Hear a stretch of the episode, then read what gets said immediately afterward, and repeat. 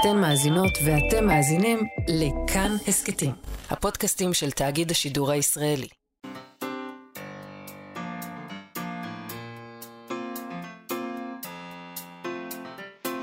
מה שכרוך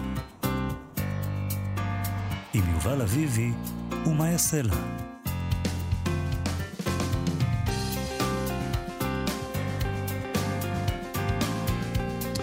שלום, צהריים טובים, אנחנו מה שכרוך, מגזין הספרות היומי בכאן תרבות, ניתן להאזין לנו ב-104.9 ו-105.3 FM, אבל אם אתם רוצים, אפשר גם לעשות את זה ביישומון של כאן ובאתר של כאן, וגם בשלל יישומוני הסכתים אה, אחרים, כל מיני. ספוטיפיי, באפל מיוזיק, לא יודע, יש מיל... זה, זה השניים שאני... אתה רוצה לדבר על זה עכשיו, או מה? חשבתי, אבל לא, פה זה, נ... זה נושא. נגמר לי מה שיש לי להגיד, אני מכיר רק את ספוטיפיי ואפל מיוזיק, אז בזאת נסתתם הדיון. אוקיי. אה, עורכת התוכנית שלנו היא נועה בן הגיא, על זה אפשר לדבר עוד הרבה יותר. על הביצוע הטכני אלון מקלר, שלום לשניכם. ומה אעשה לה? אה, את כבר אמרת שלום. שלום יובל. אשר ברש, בואו נדבר על אשר ברש, לא עליי, בסדר? אשר ברש היה סופר ועורך חשוב, אה, שקידם בדרכים שונות את הספרות העברית. הרבה סופרים שאנחנו זוכרים עד היום. אה, הוא... הוא הביא לנו, כן. הוא הביא אותם. כן. אבל אותו אנחנו שכחנו קצת. לרגל יום הקניין לציבור, שחל אה, ב-1 בינואר, דיברנו על זה. נכון. אה, היום הזה שבו פקעו הזכויות ליצירתו, והן יכולות עכשיו, הן חופשיות לכולנו. נכון. לשימושנו. רובנו לא עושים עם זה כלום, אבל יש מי שכן עושה. נכון, הם עלו לאתר פרויקט בן יהודה, ואפשר ללכת לראות שם את הכל ולקרוא. אנחנו נזכיר היום מי הוא היה, אשר ברש, מה הוא עשה, נדבר על העבודה שלו כעורך. עם עורכת, העורכת דוקטור עלמה כהן ורדי, שכתבה עליו את עבודת הדוקטורט שלה. אחר כך נדבר עם אה, דוקטור חנוך גמליאל, שכתב ביחד עם דוקטור עשאל אה, אבלמן את הספר מכל הלשונות. שם הם מנסים להסביר למה מכל האפשרויות שהיו מונחות אה, לפנינו כעם, אה, והיו אפשרויות, אנחנו מדברים דווקא עברית. למה דווקא עברית? שזה, יכולנו לבחור אני לא רוצה לעשות... אה, למה לא ארמית, למשל? זהו, ארמית זה כמו לטינית כזה, לך תבחר אה, את הדבר הזה. למה לא לטינית? למה לא יוונית? אני לא רוצה להגיד שעברית זו שפה פחות טובה משפות אחרות, ואני גם לא אגיד. אבל... אבל... אם היינו בוחרים סינית, היה לנו יותר קל מבחינות מסוימות. לא נראה לי שסינית הייתה בין האפשרויות. אוקיי. Okay.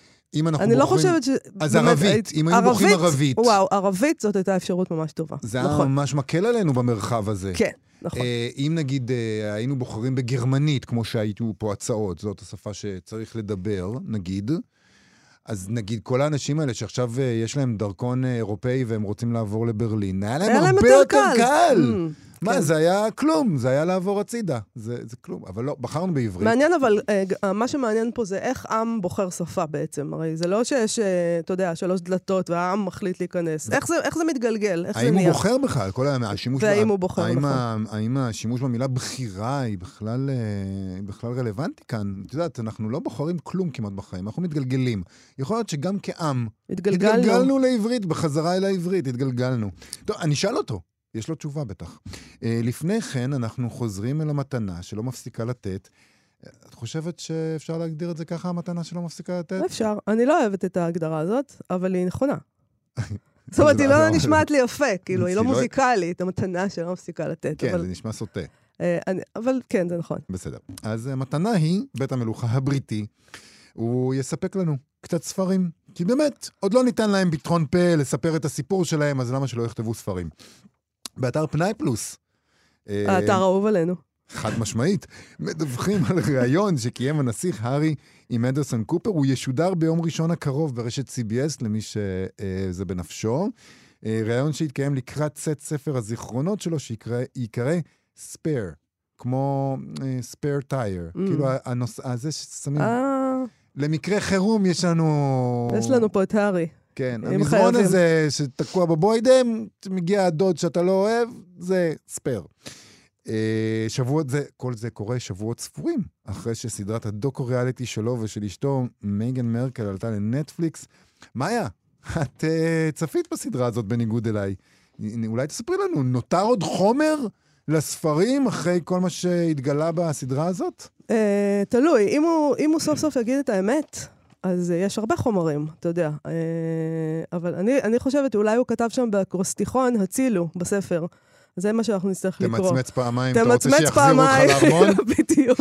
אתה צריך קחו אותי ש-MI5 מפה. יחלצו אותך מהבית ויחזירו אותך זה מה שיכול להיות שם. בקינגהם פלאס. כן, אז uh, בפנאי פלוס uh, מספרים שלפי דיווחים מעבר לים, אני מאוד אוהבת, זה נו- נוסחים יפים שאתם משתמשים, נכון. דיווחים מעבר לים, הארי uh, תוקף את אחיו הגדול, הנסיך וויליאם, שיהיה המלך יום אחד, באופן כזה שהשניים האלה לא יוכלו ליישב את המחלוקות ביניהם. אתה יודע, זה, זה נגמר בינינו. אה, אה, אמר אה, מקור מהארמון לסנדיי טיימס ככה, אני חושב שהספר יהיה גרוע יותר ממה שבמשפחת המלוכה מצפים. המלך צ'ארלס צפוי לצאת מזה יחסית יותר טוב ממה שהוא מצפה, אבל עבור וויליאם וקייט זה יהיה קשה במיוחד. מקור מהארמון. מקור מהארמון. בכתבה הזאת גם חוזרים להערכות של כל מיני גורמים בריטים ואמריקנים. א- איך אומרים? מעבר לשלולית. מעבר לשלולית, נכון ככה קוראים לזה? כן. זה אמריקה מעבר לשלולית בבריטניה. אני חושב, נכון? מהמם. אז uh, בשלולית ומעבר לה, uh, מעריכים שגם האישה של הנסיך הארי, מייגן מרקל, עובדת על ספר. Uh, זה יהיה מפתיע אם מייגן לא תפרסם את הסיפור שלה, ואם יש לה שאיפות פוליטיות, זה אפילו הגיוני יותר, כך אמר סוכן הוליוודי בריאיון לעיתון מייל. שזה The Ma- דבר The מאוד uh, מפחיד, כי עד היום uh, לא חשבתי לעצמי שיש לה שאיפות פוליטיות, אבל אה. כשהוא אומר, אם יש לה שאיפות פוליטיות, פתאום אנחנו אומרים, אה, יש לך שאיפות פוליטיות? עכשיו, בארצות מה, יש הברית... דיבור כזה? שמע, בארצות הברית, אה, פעם פשוט זה היה דברים שמצחיקים. כאילו, שאיפות פוליטיות, היא משחקת אותה פילנטרופית, ואפריקה, וכל הדברים האלה, כמו לא, מעניין אותה. היא תגיע לבית הלבן. בדיוק, היא תגיע לבית הלבן. תהיה האישה הראשונה. היא תהיה, לא, היא תהיה הנשיאה, הנשיאה הראשונה. והוא יהיה האישה הראשונה. לא, זה מה. שהתכוונתי. תהיה האישה הראשונה להיות נשיאה נכון, בארצות הברית. והוא זה יהיה אשת. הנשיא. אבל אני אפילו, אני שמעתי את ההערכות האלה שהיא רוצה להיכנס לפוליטיקה. בסדר, הנה, בבקשה. מה זה הערכות? הערכות זה כמו פופיק, לכל אחד יש, בדרך כלל מסתירים אותו. אה, אבל זה לא סתם, אה, שהאנשים האלה אומרים, זה כנראה דברים שהיא... זאת אומרת, זה זה לא היא כמו- בעצם. זה לא כמו שאני אומר, כן, נראה לי שהיא הולכת לא, לפוליטיקה. אותך אנחנו לוקחים פחות ברצינות פה. וטוב שכך.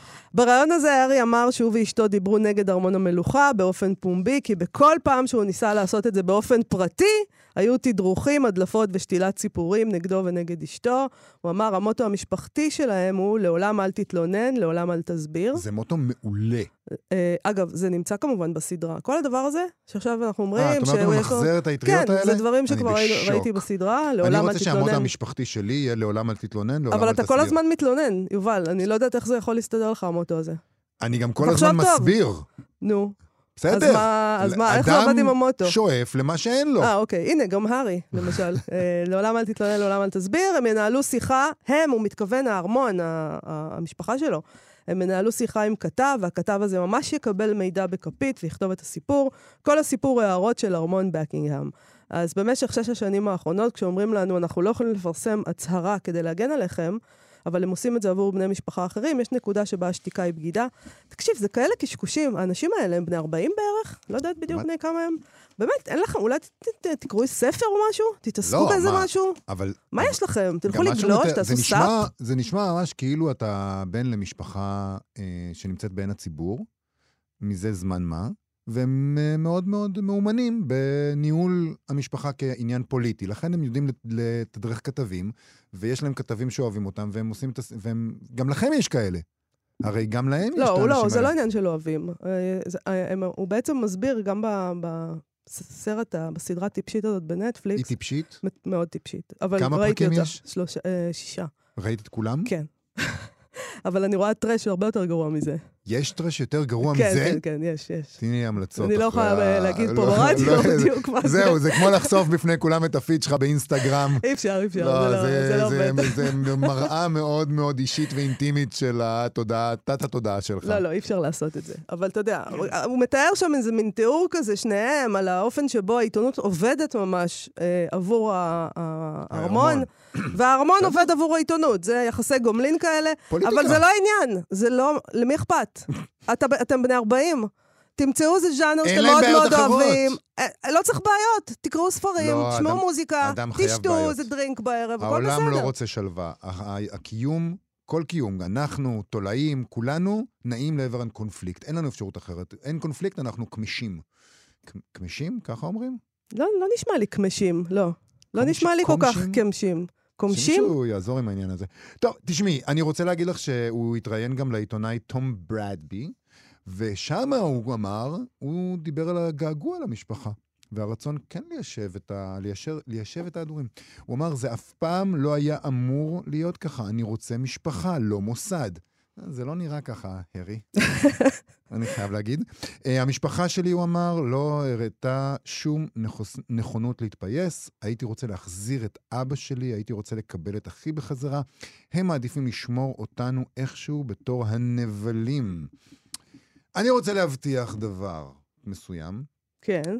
כמעט בוודאות. נשאיר לי איזה שבריר של... אה, אין כזה. דבר, אתה צריך להתחייב פה על משהו. אני פשוט מתחייב. תבטיח וזהו. אני מתחייב, אפשר להשאיר שבריר. כך תחפשו אותי בסיבוב, כן? אוקיי. אני מתחייב שאני לא אקרא את הספר הזה, גם אם יתורגם לעברית, זה פשוט נשמע לי שעמום המחץ לעי- לעיסה אינסופית של דברים שאפילו אני, שלא משקיע הרבה מאוד מאמץ במעקב אחר המשפחה הזאת, יודע. כן, בסך הכל צריך לקרוא פנאי פלוס, לא, זה לא big deal. אה, תקשיבי, רוב המידע שלי מגיע מכותרות של, אה, של לינקים שאני לא טורח ללחוץ עליהם. זה מהקשקושים שאני מדברת אחרי שאני רואה את הסדרות. הרבה פעמים, אה, בוא נגיד משהו לזה, למאזינים. אני מחפשת עם מי לדבר, אני... אני- הרבה בסוף אני פעמים- כופה את עצמי. אני רואה כתבה, לרוב זה בוויינט, אני מודה, אני רואה, אני רואה כותרת, אני לא לוחץ עליה, ואז אני בא למשרד ואומר, מה, קראתי כותרת שלא לחצתי עליה, את יכולה להגיד לי תספרי לי מה קרה. מה קרה כן. שם? בדיוק.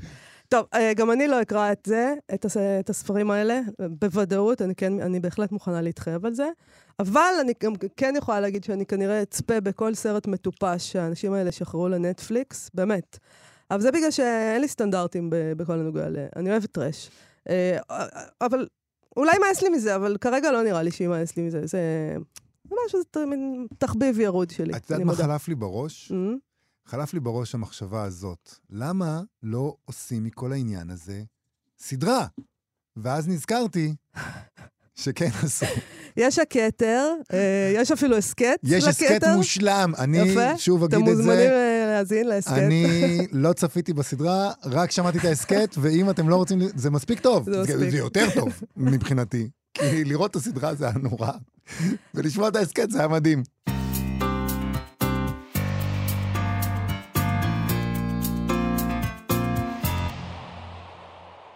מה שכרוך בכאן תרבות, חזרנו. מי היה אשר ברש? לעשייתו כיוצר וכעורך ספרותי ליברלי, מעודן, סבלני ובעל תפיסה אסתטית מגובשת, נותר היום הד קלוש. ובראייה היסטורית הייתה השפעתו על השדה הספרותי מינורית. הוא טיפח סופרים צעירים, ובהם דוד פוגל, אורי צבי גרינברג, שמעון אלקין, יהודה בורלה ורבים אחרים, ותמך בהם בחומר וברוח. אבל כל אותם סופרים ומשוררים שזכו בהמשך חייהם להכרה ספרותית, לא הכירו לו טובה. כך כתבה לפני כמה שנים העורכת עלמה כהן ורדי. עכשיו יש הזדמנות לתקן במשהו את המורשת הזאת. בראשון בינואר פקעו זכויות היוצרים על יצירתו של אשר ברש, והיא עלתה כולה לאתר פרויקט בן יהודה, אה, והם גם מקיימים, אנשי פרויקט בן יהודה, ב-11 בינואר, ערב לכבודו בספריית בית אריאלה, שיעסוק גם בשלל התפקידים הנוספים שהוא מילא. הוא היה בין השאר ממייסדי וראשי אגודת הסופרים, חבר הוועד המרכזי של אה, ועד הלשון, והיוזם והמייסד של מכון גנזים, שזה מר, מרטיט, כי אני מאוד אוהבת את מכון גנזים. אז איתנו כדי לדבר עליו דוקטור עלמה כהן ורדי, שהיא עורכת ספרות מקור בכנרת זמורה. שלום עלמה. שלום, מאיה. Um, אולי נתחיל בזה שנשמע את הקול של אשר ברש, לפני שנדבר ולפני שנשאל שאלות, בהקלטה נדירה שמצאנו בארכיון של התאגיד. היא שודרה בשנת 1978 בתוכנית מילים שמנסות לגעת, ש... תוכנית כזאת שמסרטטת את הדיוקן של ברש. בוא נשמע. דבריו של אשר ברש הועתקו מתקליט ישן. הדברים הוקלטו זמן קצר לפני פטירתו של הסופר בשנת 1952. טועים בזיכרוני רשמי מראות מקוטעים, לא התחלה ולא סיום להם, והם בהירים מאוד, כמעט בלי קליפת נוגה של חלום. איני יודע אם עובדות הן או ילדי דמיון שנשתקעו בנפש וחוזרים ומתגלים מתוך עקיבות מוזרה ולא תביעת פירוש, אפשר שבוהר זה הוא-הוא החלום. מיום שעמדתי על דעתי, אראה את הדברים נוגעים ורוטטים מתוך השטחים האפלים של הבלתי. של הבלתי. זה, זה עכשווי. עלמה כהן ורדי, ספרי לנו קצת על אשר ברש, מי הוא היה ומה הוא עשה. מה, מה אנחנו, למה, מי היה האיש ששכחנו? אני אספר לה, אבל התרגשתי לשמוע את קולו, אף פעם לא שמעתי אותו, זה mm. מאוד יפה. אנחנו גם uh, חיפשנו את זה והופתענו למצוא את זה, זה נדיר, ו- וזה באמת, גם בשבילנו, זו פעם ראשונה. כן. אז אשר ברש נולד ב-1889, הוא נולד בלופטין, שזו עיירה במזרח גליציה, והוא למד גם בבית ספר פולני כללי וגם בחדר.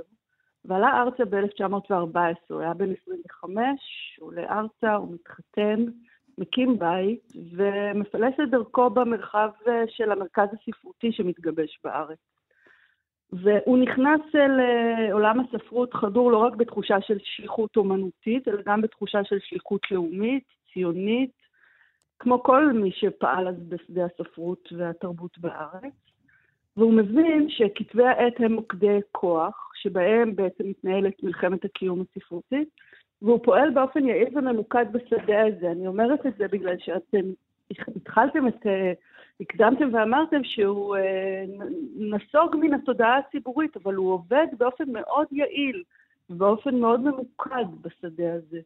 אז הוא משתתף למשל בשבועון של הפועל הצעיר, הוא משתתף במפעלי הספרות של ברנר, והוא מתפרנס כמורה, הוא מלמד עברית וספרות, בהתחלה בגימנסיה הרצליה, אחר כך בבית המדרש למורות על שם לוינסקי, ואחר כך בריאלי בחיפה, לשם הוא מוגלה עם המשפחה שלו, כמו כל הנתינים האוסטרים בזמן מלחמת העולם הראשונה. ואחר כך הוא חוזר לתל אביב וממשיך לעבוד כאן באמת בכל תחומי הספרות העברית שאפשר להעלות על הדעת. הוא כותב שירה, והוא כותב פרוזה, והוא מתרגם, והוא כותב אה, פובליציסטיקה, והוא עורך, שזה בעצם עיקר, עיקר הידע שלי הוא על העריכה שלו, פחות על ה... אבל יכול להיות שזה בדיוק העניין, שאתם העורכים, אתם, העבודה שלכם היא מאחורי הקלעים, אה, ובסופו של דבר, אז את יודעת, הסופר זוכה בכל התהילה, ואתם אה, נשארים מאחור ולא זוכים בה. לא כולם.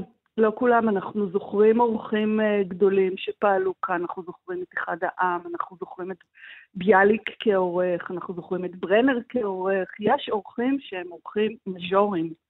Uh, וברש היה מינורי, בכל אופן בראייה היסטורית, בשום אופן לא באופן שבו הוא פועל, אבל לא רק כעורך, אלא גם כסופר. אתם לא, נכון? נכון. לא ממש מכירה את הפרוזה שלו, את השירה שלו, את נכון. כותב פובליציסטיקה מרתקת ועשירה. זאת אומרת, השוליות שלו בראייה ההיסטורית היא לא רק בגלל באמת אה, התפקיד של העורך, שהוא הרבה פעמים אה, תפקיד של אחורי הקלעים, אבל, אה, אבל זה לא, לא מתכנס רק לדבר הזה. אז, אז למה? אז מדוע, כן. אז למה? באמת, קודם כל, אני לא ידעתי את זה באופן מובהק כשהתחלתי לחקור. אני חקרתי את העבודה שלו כעורך, ובאמת בחרתי בו בגלל שלא נכתב עליו אה, שום מחקר אה, אקדמי. אה, אבל בדקתי, וכל פעם שמצאתי עוד כותב מרכזי שהוא מלווה אותו, גיליתי מחיקה, זאת אומרת, ראיתי שהוא עבד עם שלונסקי, אז בדקתי בביוגרפיה של שלונסקי מה היו ההשפעות של ברש עליו, וראיתי שהוא ערך את בורלה ואת הלקין ואת אורי צבי גרינברג ואת פוגל, ובכל מקום שקראתי ביוגרפיות של הכותבים האלה, אה, לא מצאתי את המיקום של ברש כמי שנתן להם את הבמה הראשונה לכתיבה. אה, ולמה זה קורה? את יודעת, אני יכולה, אני יכולה להעלות ספקולציות והן יהיו חלקיות, אבל אני משערת שהיו לזה כל מיני סיבות. אה, הייתה לזה גם סיבה גיאוגרפית, זאת אומרת, הוא בא מגליציה של הוא לא, לא צבר כוח בתור חלק מהחבר'ה שבאים ממזרח אירופה. Uh, הוא uh, עבד uh, בצורה יסודית כל הזמן על, uh, על עמדה כזאת שמקדשת את הפלורליזם ולא מאפי, לא מחדשת. זאת אומרת, הוא לא אה, דגל בחידוש בתור דבר מרכזי. Mm.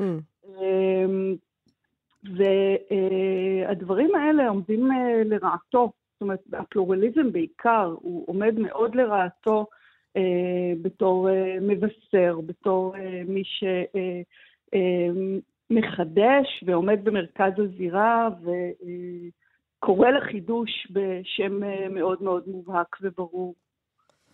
אז מה אה, היה, מה היה בדמות שלו שמשך אותך להתמקד בו? כי, כי את כותבת לא רק עליו, את משתמשת בו בעצם כדי לדון בעניין הזה, באמת, כמו שמאיה אמרה, די, זה עניין די חמקמק שנמצא לפעמים מאחורי הקלעים של העריכה, של, גם בזה את עוסקת.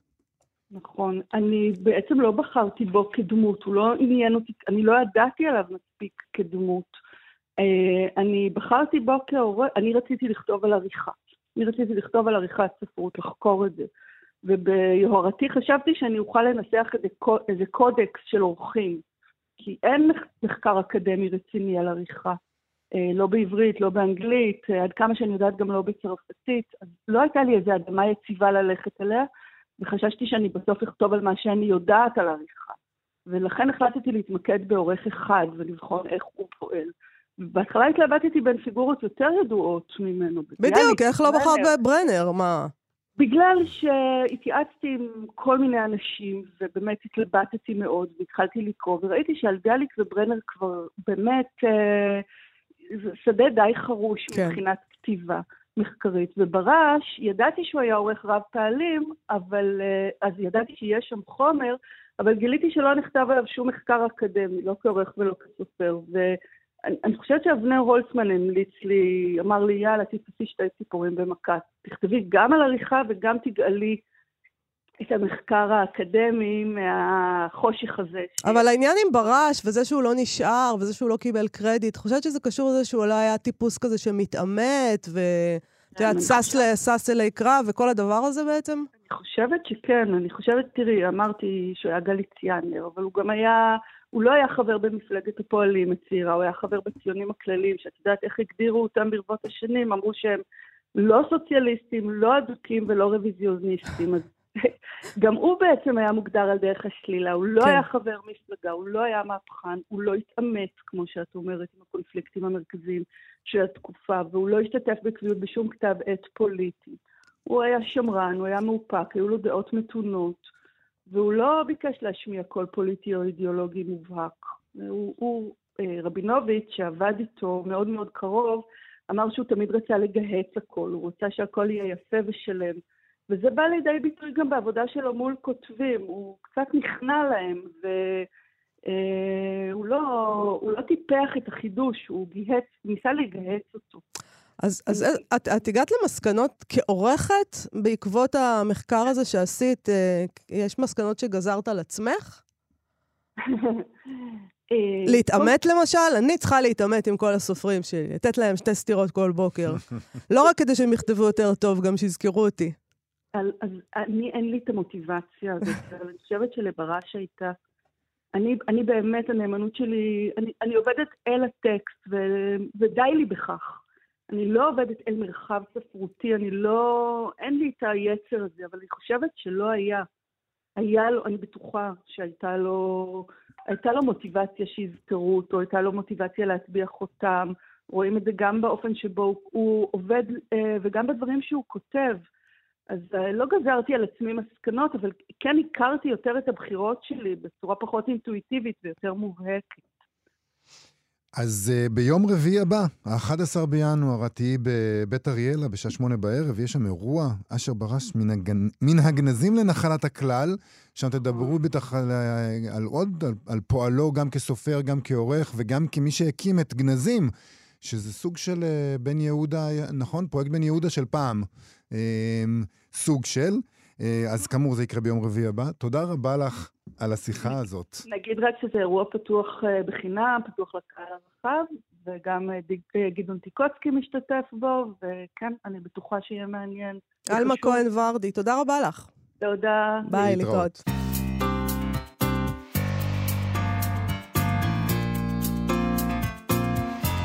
אנחנו מגישים את התוכנית הזו בשפה העברית. אז נראה לנו נראה לנו מובן מאליו, נכון? אה, אבל זה בכלל לא מובן מאליו. הרבה מאוד גלגולים עברו עד שהתקבע כאן העברית, לא יידיש, ערבית, לדינו, בעצם שלל אה, אה, שפות אחרות שבהם דיברו וכתבו יהודים שהיגרו לכאן לאורך ההיסטוריה. והספר החדש, מכל הלשונות, עוסק בדיוק בשאלה הזאת. הוא מתאר את היחסים בין העם שלנו לשפות שבהם השתמשנו בגלגולים השונים, וכתבו אותו דוקטור עשאל אבלמן, שהוא מרצה להיסטוריה במכללה האקדמית הרצוג ובמרכז האקדמי שלם, ודוקטור חנוך גמליאל, ראש החוג ללשון במכללה האקדמית הרצוג וחבר האקדמיה ללשון. שלום לדוקטור חנוך גמליאל. שלום וברכה, וגם uh, למאזינים. שלום, שלום. בואו נתחיל uh, בהתחלה ממש. אתם פותחים את הספר לא ביידיש ולא בלדינו, שזה לכאורה אופציות מודרניות יחסית שיכולנו לבחור בהן אי אז, אבל אתם מתחילים בארמית ויוונית בכלל. מה קרה שם? אה, כן, אנחנו מתחילים את הספר בשפות אחרות, כי יש לעם שלנו וגם לשפה שלו היסטוריה ארוכה ומעניינת. בתקופה העתיקה, הלשונות המודרניות, האזוריות, היו ארמית בתקופה של האימפריה הפרסית, ואחר כך היוונית, כשהיוונים כבשו את כל המזרח התיכון אה, בימי אלכסנדר מוקדון. והעברית, שהייתה השפה הלאומית של עם ישראל, הייתה צריכה להתמודד עם שפות עולמיות גדולות, שפות שיש להן גם תרבות ומשפט וחוק, וקודם כל זה היה קשה, זה דבר ראשון. דבר שני, באמת לא בכל uh, מרכז יהודי הגיבו באותו אופן. נגיד, יוונית, יש לנו דוגמה יפה, uh, במצרים ההלניסטית הייתה קהילה יהודית מאוד גדולה, שהייתה גם קהילה משכילה. אלכסנדריה, העיר אלכסנדריה הייתה בזמנם uh, מרכז תרבות עולמי, מדעי, הגיאומטריה של אוקלידס למשל, והקהילה היהודית שם אה, השתמשה ביוונית, נעזרה בתרגום התנ"ך ליוונית, כתבה את הספרות הדתית שלה, ההגותית, היהודית, ביוונית, ומכל היצירה התרבותית הענפה שלהם, אה, לא נשאר לנו כלום בארון הספרים היהודי. כלומר, אני חושב שרובנו, רוב המאזינים, אני חושב גם לא רק המאזינים, לא שמעו על הקהילה היהודית הזאת, ונדמה לי שאחת הסיבות היא הבחירה לכתוב בשפה שהייתה שפה מדעית, מתאימה לפילוסופיה, מכובדת מאוד באותו זמן, אבל כעבור מאות בשנים אה, ירדה מגדולתה, והספרות שנכתבה בה נעלמה. בשעה שהקהילה היהודית בארץ, שהייתה ודאי קהילה גדולה, המשיכה להשתמש גם בעברית, ומה שהם כתבו בעברית, אה, אנחנו ממשיכים להכיר עד היום. אה, לפחות חלק מזה מחלחל עוד לעברית שלנו. אבל אני רוצה לשאול אותך, בעצם מה שאתה אומר זה שיכולה להיות, הייתה יכולה להיות אפשרות כזאת שאנחנו לא נדבר עברית. כלומר, כן, היו, אופ, היו אופציות אחרות. איך זה עובד אבל מבחינתך, כלומר, הרעיון הזה של מה היה צריך לקרות כדי שזאת לא תהיה עברית, בוא נגיד. אה, היה צריך לקרות מה שקרה להרבה עמים באזור. הרי היוונית הייתה פעם שפה כלל אזורית במזרח התיכון, והיום רק ביוון משתמשים ביוונית, שהיא כמובן אה, כבר יוונית מודרנית, אבל היא נעלמה מהאזור. ארמית נעלמה מהאזור. הערבית אה, הייתה עדיין באזור כי האוכלוסייה מדברת אותה, אבל בשביל עם שיצא למסע גלות בכל מיני ארצות, האופציה הסבירה הייתה בעצם שהעברית תיעלם, והשתלטו שפות אחרות. מה שקרה, זאת אומרת שהיינו בגלות, אז אנחנו דיברנו בכל מיני לשונות בעצם, נכון. והעברית נשארה שפת הקודש. נכון, העברית באמת הצטמצמה לתחום בית הכנסת והחגים והמנהגים הדתיים, שזה מקום מאוד מצומצם, ולמרות זאת היא הצליחה לשרוד. זה, זה בעצם הפלא שבעניין. אבל uh, היא בהחלט, בהחלט הייתה אפשרות סבירה שהיא תרד מהבמה, כמו הרבה שפות שנעלמו ו... ונשארו רק למחקר ארכיאולוגי בלשני. אז הגיע איזה שלב שבו, אנחנו יודעים, זה בעת המודרנית, זה ממש לא מזמן אגב שחזרנו לעברית, כן. הגיע איזה שלב שבו אמרנו, טוב, זה גם שאלה, האם זה מה ש... האם אמרנו, טוב, נלך על זה? איך בכלל חזרנו אליה, ול... ו... ואולי, ומדוע? זאת אומרת, היו אופציות, אה, אתה יודע, אנחנו זוכרים את מלחמת... היה פשוט כמה משוגעים, או משוגע אחד בערך, ש... אבל גם אחרי זה, גם אחרי המשוגע הזה שהחליט ועשה את העבודה, היו פה מלחמת השפות, שאמרו שהשפה הזאת בכלל לא מתאימה אה, בשביל הנדסה, בשביל מתמטיקה. אי אפשר, חייבים גרמנית בשביל הדבר הזה. כן. אז האמת ש... נכון, אה, זה נכון שהיו אפשרויות אחרות, ואני לא יודע אם המילה החליטו היא כל כך מוצלחת, mm-hmm. כי גם כש... צריך לזכור שבמאה ה-19 הייתה התעוררות לאומית גדולה באירופה, והרבה עמים שהיו פעילים בתהליך הזה, אה, הבליטו את הלשון שלהם בתור לשון לאומית. במקביל קמה גם התנועה הציונית, אבל היא דווקא לא הבליטה את הלשון הלאומית, ולהפך, אה, הרי הרצל כתב את ספרו בגרמנית, וגם uh, הקונגרס הציוני התנהל בגרמנית, שהייתה כמו האנגלית היום, שפה מדינית, מודרנית, uh, בינלאומית. ומי שבאמת, אם אפשר להגיד את המילה החליטו, אז את הזכרת את אה, אליעזר בן יהודה כמובן, אבל נכון. מלבדו, אני חושב שמי שבאמת לקחו על עצמם את המשימה הזאת, היו אולי כמה משוגעים בארץ, שאמרו שצריך ללמד ילדים בעברית. זה היה נראה רעיון הזוי, אולי הוא באמת היה הזוי. כי המורים בעצם לא דיברו עברית כשפת אם, ולא היו כל מיני מילים כמו שהזכרתם, אבל הם אמרו, אנחנו חייבים לגדל דור של, אנחנו יכולים לקרוא להם היום צברים, אבל דור של ילידי הארץ שהילדים ידברו עברית, אז זה היה מצב מוזר. בבתי הספר ובגנים, הגננים והמורות דיברו עברית אה, כנראה קצת רצוצה ושבורה, והילדים למדו מהם, וכשילד חזר הביתה, הוא שמע את ההורים מדברים בערבית, בלדינו, ביידיש, בכל מיני שפות.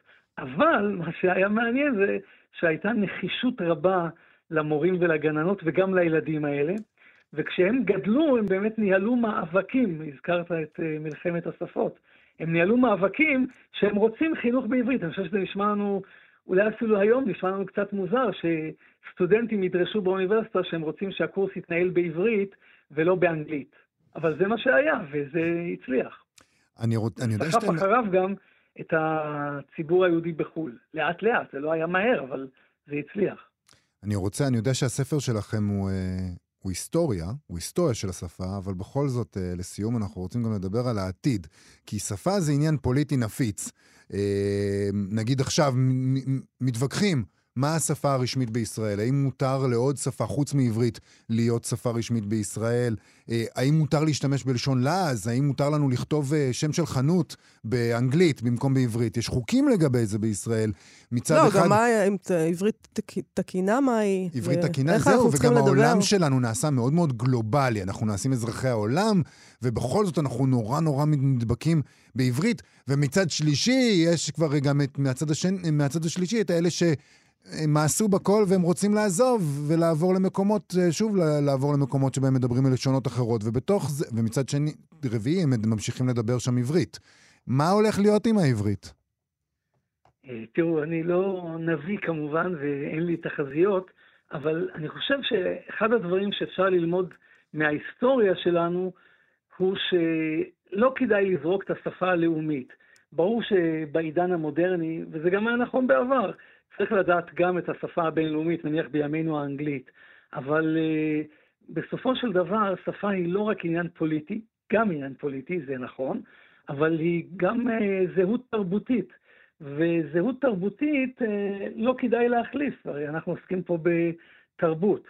יכולה בהחלט להתקיים זהות תרבותית שבה העברית היא מרכיב חשוב, לצד זה שאדם גם מסוגל להשתלב בעולם. זה, אלה דברים שהיו, ו... שיכולים גם להתקיים. בתקופות אחרות, למשל בתקופה של האימפריה המוסלמית, יהודים הלכו בכיוון הזה שהצעתם, והם כתבו את כל הספרות שלהם במאות השמינית והתשיעית והעשירית, כתבו את כל הספרות שלהם בערבית, שהייתה אז השפה הבינלאומית, ספרות מגוונת, מדעית, תרבותית, פילוסופית, דתית, הכל. והיום הספרות הזאת, מה שלא תורגם לעברית, מונחת כאבן שאין לה הופכין. טוב, הם אמרו לעצמם, אבל זאת השפה השלטת. אם אנחנו רוצים שזה יישמר, אנחנו חייבים... לא... לך תדע מה יישמר ומה ייזרק. אה, אבל אתה יכול לדעת דבר אחד, שאם אנחנו מאמינים בעתיד של עצמנו, אז כדאי לשמור נכסים תרבותיים ולא לוותר עליהם כל כך בקלות. חנוך גמליאל, דוקטור חנוך גמליאל, מכל הלשונות, ספר אה, מעניין, יצא עכשיו בהוצאת דביר. תודה רבה לך על השיחה הזאת שערכנו בעברית לגמרי, כל הזמן. תודה לכם מכל תודה. הלב. להתראות.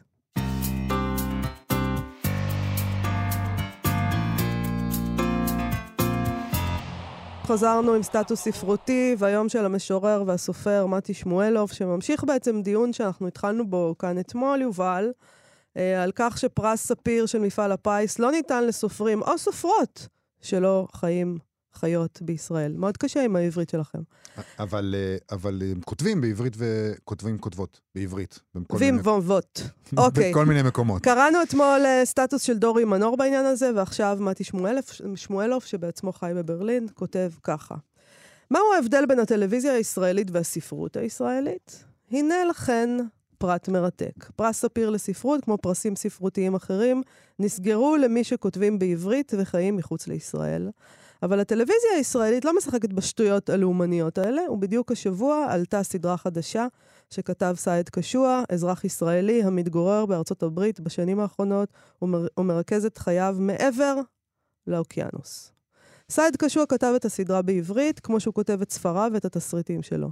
את הסדרה מדרסה, שכתב קשוע, ביים גורי אלפי, והיא עוסקת בחוויות של ביתו מתוך uh, בית הספר הדו-לשוני בירושלים.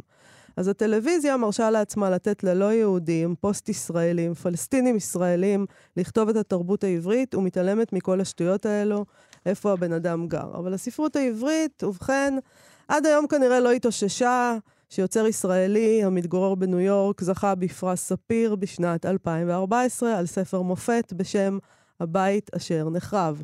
הוא מתכוון כמובן לספר של רובי נמדר, שדיברנו גם על זה אתמול. שאחרי שהוא זכה, רובי נמדר שחי בניו יורק, הם שינו את התקנון. אני לא יודעת אם אפשר לעשות פה איזו הקבלה. בין הדברים. כל- אי קודם אפשר. כל, בטלוויזיה יש כסף. זה לא רק זה. אז זה קשור לזה. עכשיו, סייד קשוע, אף אחד לא עושה טובות לסייד קשוע. זה, הם רוצים אותו, הוא כותב טוב, אה, הוא עושה סדרות טובות. גם אה, הספר של מתי. שמואלוב פורסם, נכון. למרות שהוא נכתב במדינה אחרת בעברית, פורסם בהוצאה ישראלית, זה לא קשור ויצא לפרסים. כאן. לא, אבל אתה יודע... הפרס ניתן על ידי גוף מסוים שאומר, אני רוצה, יכול להיות שהגוף הזה מונע מרגשות לאומיים עזים מדי, יכול להיות. אתה אומר הטל- מדי, זה מעניין, שאתה אומר לאומנים מדי. לא, בגלל, אה, בגלל, זה? בגלל, הסט... רוצ- בגלל הסטטוס של השאלה מנור. היא כזאת, השאלה היא כזאת, האם, אה, נגיד, מה יש שם, מה יש להם שם בטלוויזיה? האנשים האלה מהטלוויזיה, יש להם פרס אופיר. אז אה, הרי לא, פרס אופיר לא יגיד אה, בסוף השנה, אני מניחה, מדרסה לא מועמד כי אה, סייד קשוע לא חי בישראל. אני נכון. מניחה, אני לא יודעת. אגב, לך תדעי. אנחנו לא יודעים, עכשיו יכול לקרות גם, דבר גם כזה. יכול להיות ששנה שעברה לא, אבל השנה כן, לך תדע. נכון. אבל יכול להיות שזה יקרה, וכשזה יקרה, כשיחולק פרס אופיר, ואפשר יהיה להשוות בין פרס אופיר לפרס ספיר. אבל להשוות בין הטלוויזיה לבין, אה, לבין פרס ספיר, זה לא נכון. את הטלוויזיה צריך להשוות להוצאות, שעדיין ממשיכות לפרסם את הספרים האלה, ואף אחד לא אומר שום אבל דבר. למה אתה נותן להם רעיונות? עכשיו הם יגידו לעצמם, אה, זה קטע, למה אנחנו מפרסמים סופרים שלא חיים בארץ? אולי נפסיק. את נתת רעיון לפרס אופיר לא לתת פרסים לסדרות שיוצרים... אני מערבבת. לא. אנחנו, אם אנחנו, או שאתה לא נותן רעיונות, או שאתה נותן לכולם לתת אנחנו רעיונות. פה בקטע של לתת אנחנו רעיונות. נותנים רעיונות. בדיוק. אתם תחרימו את כולם. אני חושב שלהחרים את כולם זה רעיון מעולה. כמו שאומרים, בואו נראה מה יקרה. תחרימו את כולם, ואז אנחנו נבוא איתכם חשבון. אה, נעבור לדבר הבא. בבקשה. אה, דיברנו כאן על אשר ברש ועל יצירתו שעולה לאתר פרויקט בן יהודה. אה, אז ביקרנו באתר לראות אה, מה הוא עלה שם. יש שם עושר רב של דברים.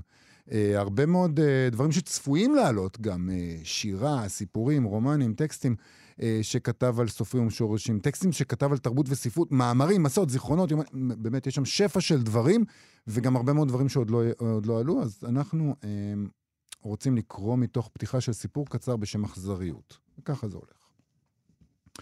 בליל חורף קר, במסיבת ידידים, ליד מיחם נוצץ ומזמזם וכוסות מהבילות, נתגלגלה השיחה על מהות האכזריות.